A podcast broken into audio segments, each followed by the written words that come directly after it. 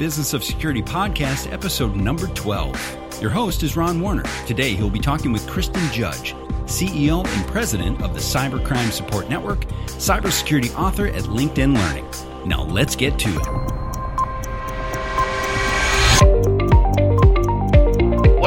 Industry need to start talking about that we're not doing today? Information technology is built on a horrible foundation. If we could sort of redo and start from the beginning, we would be so much better off. If you don't invest in it, keep it running, it will blow up. But You also have to be able to go in with solutions, not just problems. We have a long way to go if we're going to win this fight. At the end of the day, educated people are really the best countermeasure against all the threats, the threats, the threats, the threats. The Welcome to the Business of Security podcast. This is your host, Ron Woerner. Joining me today is Kristin Judge, CEO and President of the Cybercrime Support Network and cybersecurity author at LinkedIn Learning. Prior to that role, Kristin was a director with the National Cybersecurity Alliance. Hi, Kristin, and welcome to the podcast. Hi, Ron. Thanks so much for having me. Definitely. It's great to get a chance to talk with folks like you with your extensive experience. Looking through your profile, I see you have degrees in education which may prove curious for some. So, how did you move from education into cybersecurity? It was actually education and counseling, and I think that people that are dealing with cybersecurity that aren't necessarily technologists, having that background in education and counseling is very helpful. Uh, as you know from spending time talking to people around the country, folks that are not involved in cybersecurity every day can be really intimidated by this subject. So you need to understand how do adults learn and how do you make people comfortable with the concepts. So I always start by empowering people. Uh, so my skills are definitely helpful there.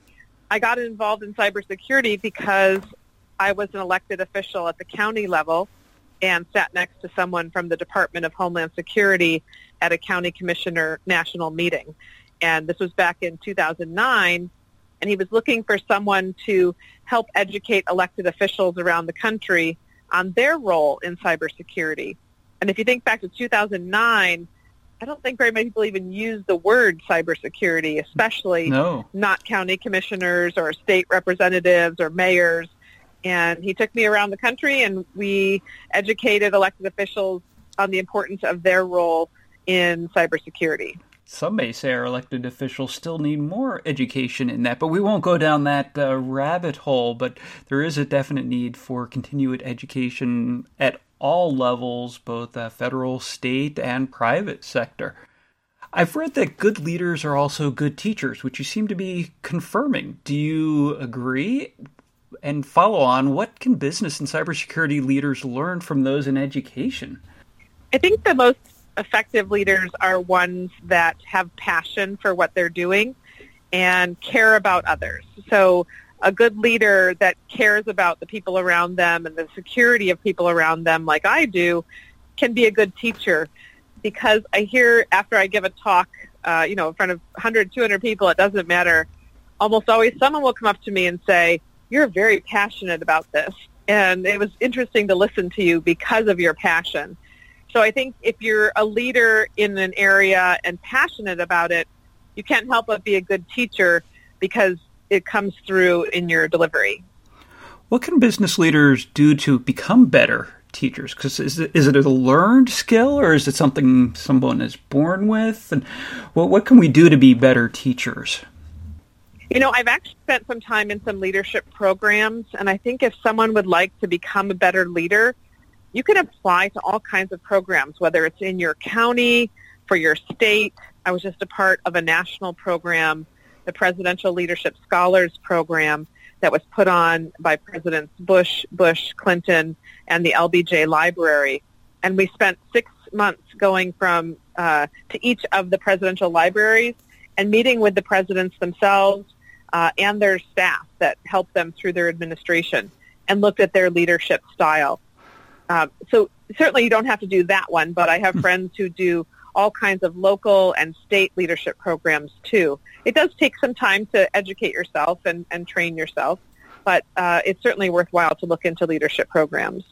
Very good. Great advice. Yes, it's one of those things is to find a mentor maybe or a coach who can help you along the way. Is that what uh, you have found as well? Do you recommend uh, finding a mentor or coach to help build your leadership and teaching skills?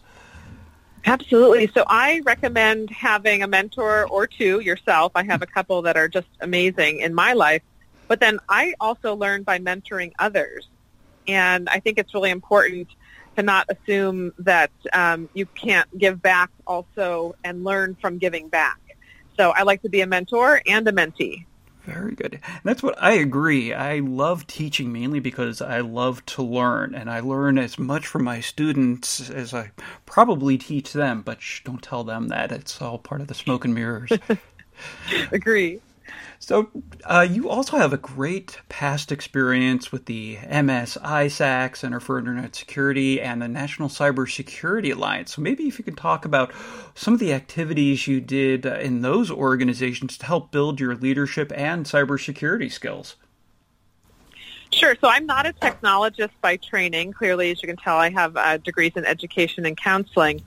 But I do know more than the average person because I've been so fortunate to be able to work at places like the MSISAC. And the, the group that I was working with and interacting with every day were the leaders that you and I have, share in common, a lot of friends, the chief information security officers of states or local government. That was really who I hung around with for years and helped support their business. So I learned so much from them. And then being at the National Cybersecurity Alliance, I spent a lot of time going around the country and working with companies like Google and the Federal Trade Commission, FBI, educating Americans on safe practices online. And we're talking about basic safety, like adding two-factor authentication. What do we do about passwords? Uh, using a VPN when you're at Starbucks uh, surfing the internet. So I've had a really great opportunity to learn from cybersecurity professionals the basic best practices that I can then be an interpreter for to the regular uh, non-technical consumers and small businesses. So I've really enjoyed being that go-between between the technologists and folks that don't quite understand. And that where it sounds level. like you use your teaching skills, taking the technical concepts like two-factor or multi-factor authentication and making it simple for small businesses and individuals to understand. Exactly, and that's why I was so excited to have the chance to be a, a LinkedIn Learning author. And I wrote a course. It's about an hour and a half course teaching cybersecurity to small businesses using the NIST cybersecurity framework. So going through the framework and looking at the top five buckets, identify, protect, detect, respond, and recover, those are important issues. But if you're not running an industrial control system, you don't need the other details within the NIST framework. But what I did is I took those core principles and wrote a course that's now on LinkedIn Learning where a small business can go through that course or a nonprofit or a small school and understand what they can do and feel empowered, which I think is really important in security. You need to empower people to understand they can do something to improve their security. So I'm very proud of that class. That is awesome, especially now that NIST actually has the federal mandate to be looking after small, medium businesses. So to know that this resource is available through LinkedIn Learning is great because, again, we're all still learning and we need to share these resources because there are many small, medium businesses who may think they're not on the radar for cybersecurity, but they really are. That's a, a great resource. Yeah, and I do feel that they're paying more attention than they used to, the small businesses. About four years ago, we couldn't get them in the room, but now they're coming and saying, okay, what do I need to know? So I think we've had a bit of a shift in the past couple of years. Yes, that is great, and hopefully to keep everyone out of trouble and not be breached. But, you know, of course, breaches do still happen. We see them, and that might be the essence behind cybercrime. It seems to be continually in the news. So let's talk about your latest initiative, the Cybercrime Support Network. What is it? What services does it provide? And how'd you get into it? I'm very proud of this one. I started with an idea probably back in 2010 when I was working on cybersecurity as a county commissioner in my own community And I had a young gentleman who was one of my constituents call me at 8 o'clock on a Friday night and say, my sister's being harassed on Facebook and I don't know who to call. And I saw your name in the paper talking about cybersecurity and I thought I'd call you. And so I called our sheriff and I said, you know, what can we do? What services are available?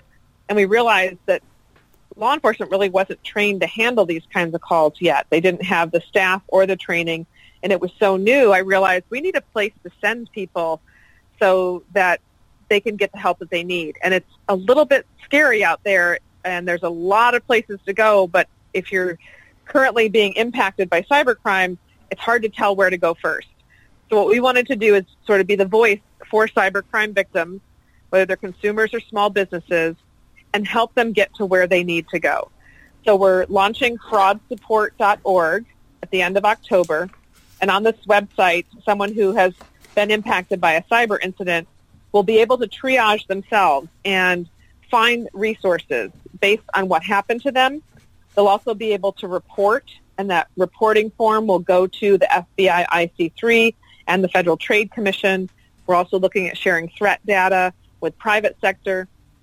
And then they'll be able to reinforce their security. I'm working with partners like KnowBe4 um, and others to have products on the site, just some non-technical like a VPN, uh, two-factor authentication, training, things that people can do to improve their security before they leave interacting with us.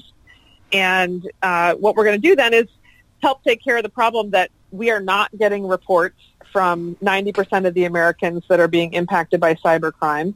So we really don't know what the true impact is.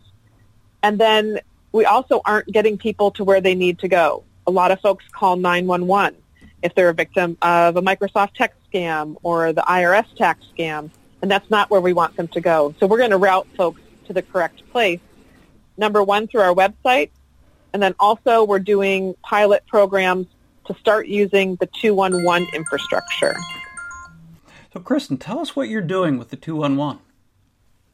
So 211 currently is a number that covers over 90% of Americans, and you can call 211 in most communities to get help with referrals for human service needs like housing, food, mental health, and those kinds of things. So we're going to utilize that 211 network in a few pilot communities this year to try and get uh, victims of cybercrime to start by calling 211 and then be connected to where they need to go from there. So just one spot for Americans to know I can go in through this one phone number and then get to the help that I need. 211 won't provide the cybersecurity help or services, but they have a database that we'll be creating that will help get people to where they need to go. I have to say, though, people cannot start calling 211 for cybercrime right now, so please don't do that yet. We just got two federal grants to stand up our program um, in the uh, Central Florida, West Michigan, and Rhode Island. So they're coming, but not quite yet. Okay, so but this is something we'll see eventually uh, within or throughout the whole United States. We hope, at least that's the plan.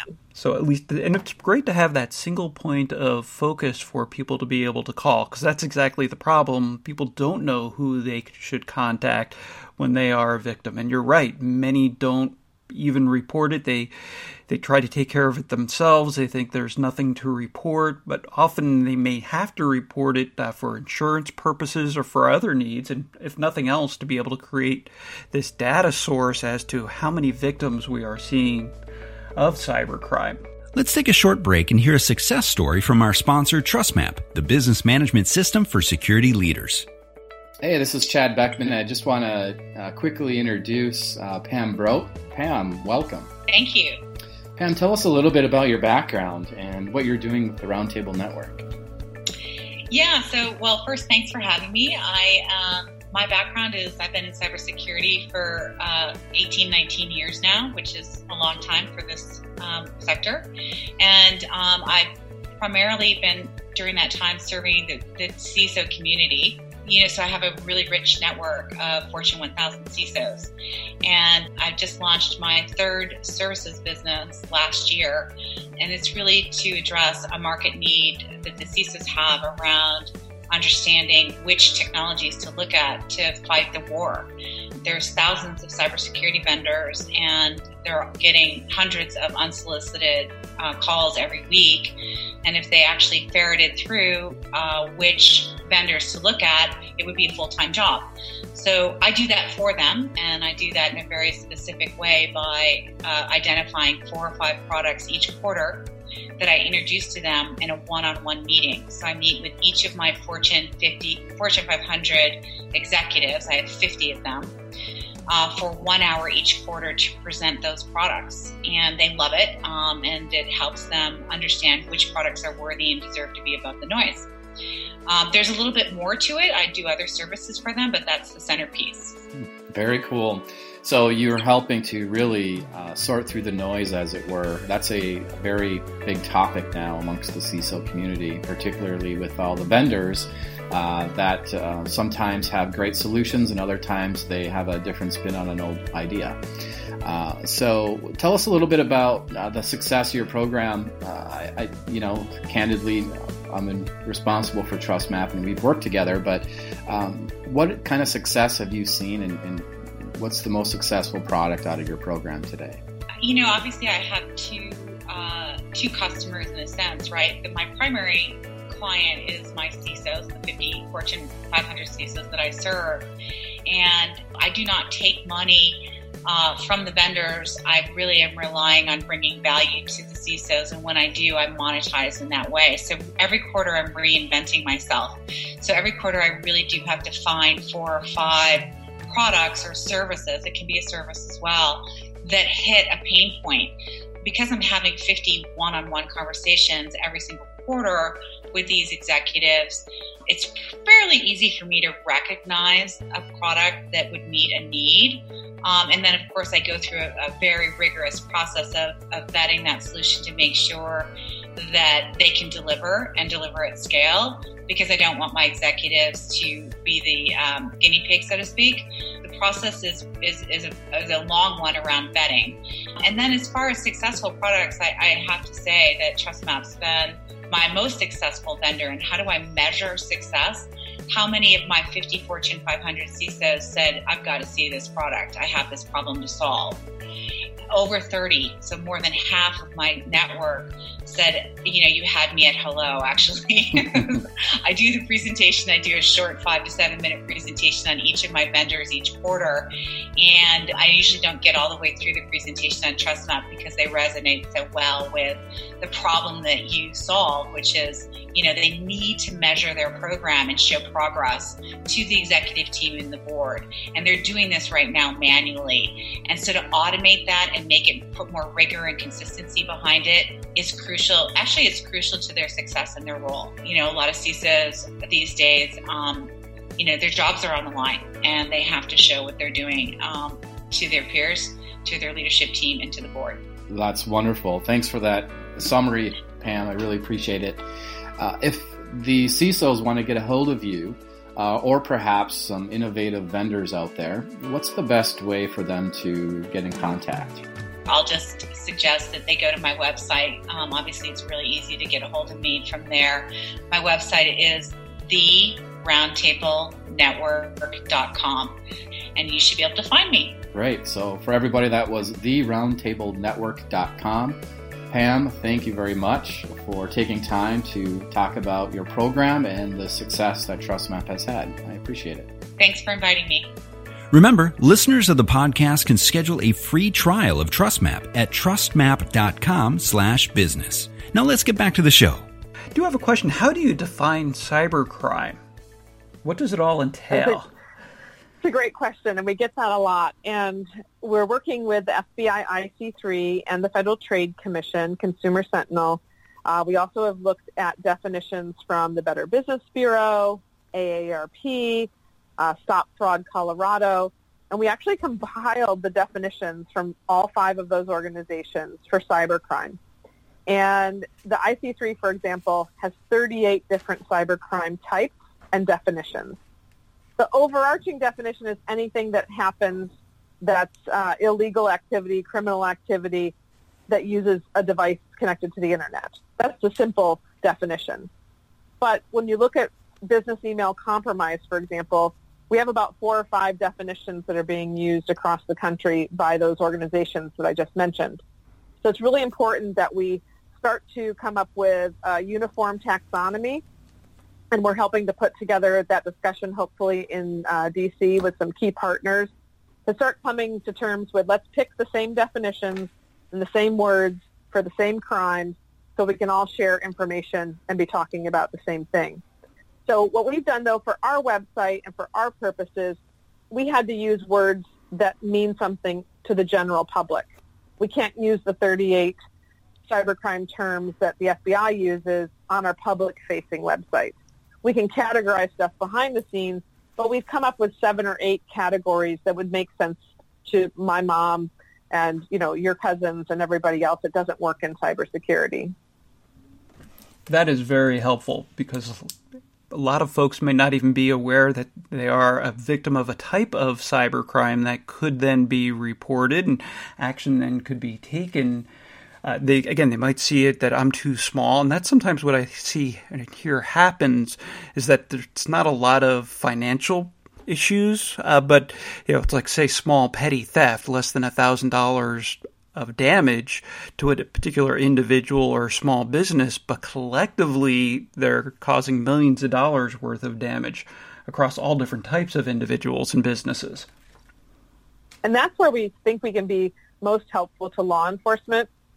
That's why we want our data to go into the FTC and the FBI IC3 databases because then local law enforcement can go in there and look for trends. And when we have 211 as the national number, and we have hundreds of thousands of people a month calling, filling out reports, using our website, and that data is all going into somewhere where law enforcement can look at it for trends. We do believe they're going to be able to prosecute more and find these career criminals that are not just impacting a couple people at a time, but thousands at a time at $300 a pop. So I think that will be one of the outcomes of our program. That is outstanding. One of the things I noticed on the Cybercrime Support Network's website, uh, you talk about knowing what to do before, during, and after a cyber breach. Maybe if you can talk to us about uh, those three different aspects to be aware of. Yeah, and we're not going to get into the prevention business because we think the National Cybersecurity Alliance and many other organizations already have great prevention information. So before uh, is about prevention, putting good security in place, and we don't want to create anything new, but we're going to point people there so that they can get the best information. We're really going to be about the during. So when you've just had an incident or you've just been affected by ransomware, you may have been a victim of ransom, or excuse me, romance scam or something like that. Then where do you go? What do you do? So that's the during. We really want to make sure that we're capturing that during phase. And then after someone gets some uh, recovery and response to their incident, then we hope that we can help them with the after by having them leave our site with things like I talked about, the KnowBe4 training, uh, a VPN, two-factor authentication, some really key tools that will help them be safer. I see this also being a great resource for those who are involved in information security or fraud or privacy because we're often contacted by our friends and neighbors and family who may be a victim of cybercrime. And sometimes we don't know where to go during or after it occurs. So, knowing that there is this resource with numerous links to other places uh, on your site, how did you compile this good list of resources of where to go for more information? Uh, a lot of time and a lot of people and a lot of experts have gone into, uh, have spent time creating this. But this is our Cybercrime Support Network website is just really a landing page. When fraudsupport.org comes out at the end of October, it's going to look uh, about 100 times larger. And it will be, if you click on identity theft, you'll be taken to a page that has the six top forms of identity theft. And if you click on medical identity theft, you'll go to one more page, and on that page, it'll take you to specific resources for medical identity theft. And they'll tell you who to call, where to go, how to recover, if there are law enforcement responses, uh, and and that list, as we're working on it on the back end, I can tell you is so robust um, that we're deciding maybe we should only put the top three resources for each of these categories out there in the beginning because uh, we don't want to overwhelm the public first if we have three good resources. But there are so many fantastic resources, which is great, but also part of the problem. No one's put them all in one place and guided the victims on how to get there.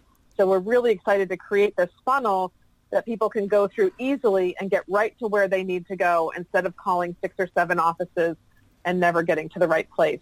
People just give up. And that's what you did also at the NCSA is funnel a lot of the information about the protection aspect into one site, you know, stay safe online, which was has been very valuable. But you bring up a great point. A lot of people don't know what to do during a breach or after, whether it's for an individual or for a business. Is there anything you can maybe suggest for business leaders to understand about how to prepare for a, a breach and consider this as maybe even part of an incident response type of a plan, particularly for small, medium businesses who don't always have the bandwidth for this? So I think it's important that, um, you know, everybody has to think of security as a part of everything that they do. And, you know, you may not have the bandwidth to deal with some of the prevention, but boy, you really don't have the bandwidth to deal with the aftermath of an attack. So that's even harder. So I always try and talk to folks about the return on investment that some kind of security helps you to create. Um, and so I encourage folks to think about the little bit of time I can spend on prevention and being educated and thinking about security is going to be way less time than it takes to recover from a breach. And then knowing where to go if there happens to be a breach is very uh, very helpful because you don't want to have to do that research during the breach. Normally, that's a point of high stress, and where your counseling background probably comes really into uh, play here. You know, reducing people's stress during these types of uh, actions, you know, when you are going through a, an identity theft or some type of a breach, uh, it's having that plan. It'd be like uh, knowing what to do in case of a hurricane or tornado or fire. I would imagine it would be similar type of planning. I agree, and you'll notice that on our website, one of our icons is a hand because I really wanted. I told the designer we want to hold people's hands through this process and take away some of that extra stress and because they're just so upset about what's happened, they don't have time to think through a lot of the work that we're going through ahead of time and putting into this back end. So we really do want to hold people's hands through the process. Excellent. So just to remind folks, I'm on with Kristin Judge of the Cybercrime Support Network. Website is fraudsupport.org, and when this podcast goes live, uh, that site should be live as well, and also the website cybercrimesupport.org to go for more information. So, as we begin to wrap up, Kristin, maybe if you could talk to me about some of the things you absolutely love about what you do and why you're so passionate. Because it comes through in your voice, in all that you've been doing, not only this year with the Cybercrime Support Network, but throughout your whole career. I think I do feel a desire to be in public service, and I did run for office. I was an elected official, and I took that very seriously. I've always taught my children who are in their 20s now that you have to give back to your community. That's what makes your life rich. And so I do feel like every day I'm not working, I'm giving back. I'm in public service still. Even though I'm not an elected official, I do feel like I'm serving the public and I can make a difference. So that's really what motivates me every day is being able to make a difference and to be involved in the national um, cybersecurity uh, cohort of people that are working on this is invigorating every day because I admire so many of the people working in these federal agencies and states and people like you in universities who are really making a difference. So that energizes me every day. That is great. Yes, and it should. Uh, I should point out to listeners as well that the Cybercrime Support Network is a nonprofit, and you do have some great sponsors, not only through federal grants, but ones like uh, Google. And who are some of your other sponsors? AT and T and Comcast. Uh, Craig Newmark, philanthropy, the founder of Craigslist, and we're bringing on new sponsors all the time. It's just a matter of being able to have time to get in front of folks but uh, we're going to be announcing by the time this this airs, there'll be quite a few others that'll be on board. And it just seems that whenever we do go out to sponsors, they say this is something that needed to be done. Mm-hmm. They think I'm a little crazy for taking it on, but they're thankful that someone is, and they understand that it just needs to be done. So it, it hasn't been too hard to convince folks to be a part of the solution. It's just a matter of having enough time to get in front of everybody. Yes, definitely. And it's something that's going to take some time to build, but it's great that we have someone like you who is leading the charge through this. Do you have any final thoughts for our listeners and what they need to understand about how to reduce that time of stress during a potential cyber crime? I think it's important that everybody understands that cybercrime and fraud can happen to anyone, and they do happen to anyone and everyone.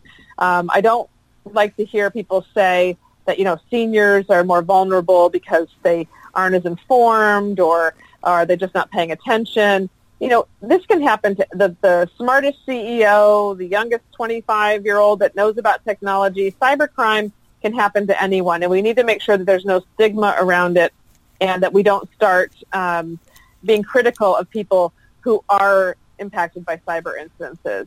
Um, it can happen to any of us, and we all have to be a part of the solution, and we all have to educate each other. So if you do know something about cybersecurity, share it with your family and your friends. I'm, you know, my friends all know. They'll laugh when they hear this.